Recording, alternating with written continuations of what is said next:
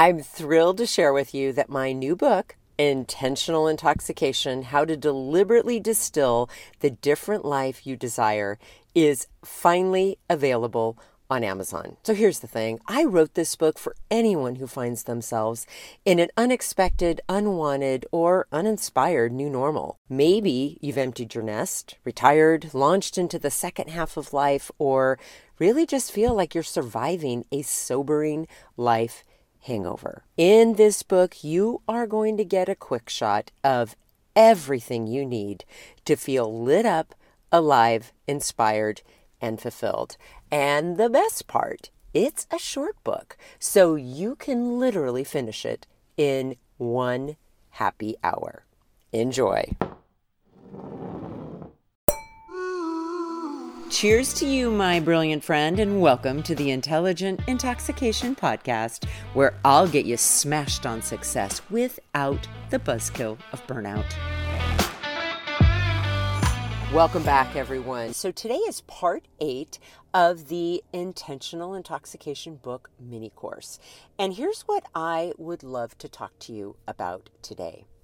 When we talk about being intentional, which means that we're, we're deciding on purpose and we're being very deliberate, it, our intentionality will naturally move us into greater alignment and integrity. Okay, and here's where I'm headed with this. My former teacher and coach, she's a brilliant author and podcaster. Her name is Kate Swoboda. She shared with us in certification training that I believe it was her coach that defined integrity this way that when your insides match your outsides, you are in integrity. And I paraphrase very much, those are probably not the exact words. But here's how that relates to being intentional. Okay. In order to really understand integrity, first you have to know your core values. You do. You have to know your very specific core values, right? And I've talked about this before. We're not talking about general categories like I value family, I value friends. We're talking about very detailed values. Like, for example, maybe what you value about your family is that you've received unconditional love from them. So, really, underneath the family, what you may value is unconditional love. Or with your friends, maybe what you value is you have found friendships in which you have emotional intimacy. And that is something that you value. And remember, our values are simply what we have decided intentionally are important to us. Okay? So here's what's great about integrity and about looking at integrity as a habit. In my opinion, it's a habit rather than a character trait. Is that we then can get curious about when we are in the habit of integrity because what we value lines up with how we invest our time, energy, and resources, and what we say and what we do. Okay? And when we notice that we tip out of integrity because what we are doing or what we're saying or how we're prioritizing our time and energy, if it isn't including our values or if it's going against our values, we can catch it and we can pivot back into alignment. So that's what I really love about intentionality is it gets us back into integrity. And that is amazing. So, in the show notes for this episode, I've done this before, but I'm going to do it again.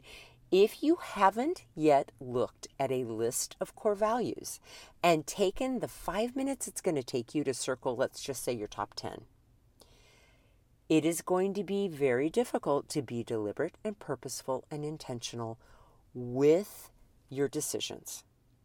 And it'll be so much easier to dilute your gosh, your aliveness, your inspiration, your fulfillment by saying yes to the wrong things.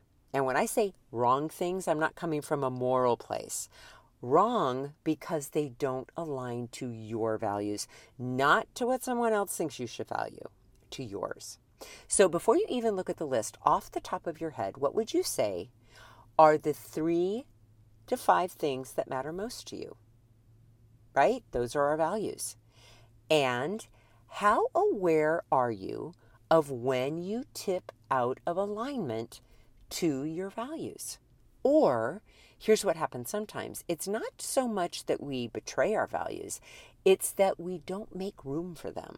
So let's say you value athleticism, but you haven't exercised in seven years you will be out of alignment in your life because being an athlete is part of your identity and you value that.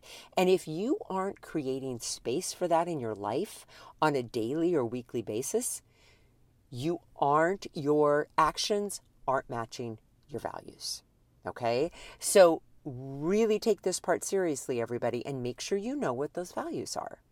As always, deeply grateful that you're here. Have an intoxicating rest of your day, and I will be back tomorrow with more. Hey, my friend, if you're thirsty for more than this daily shot and ready to intoxicate the hell out of your personal or professional life, I'd love to invite you to coach one on one with me.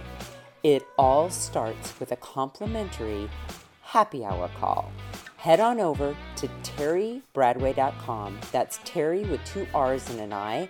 Bradway, spelled just the way that it sounds. Once you get there, my friend, click on the Work with Terri button and we'll take it from there. Thanks for listening and have an amazing day.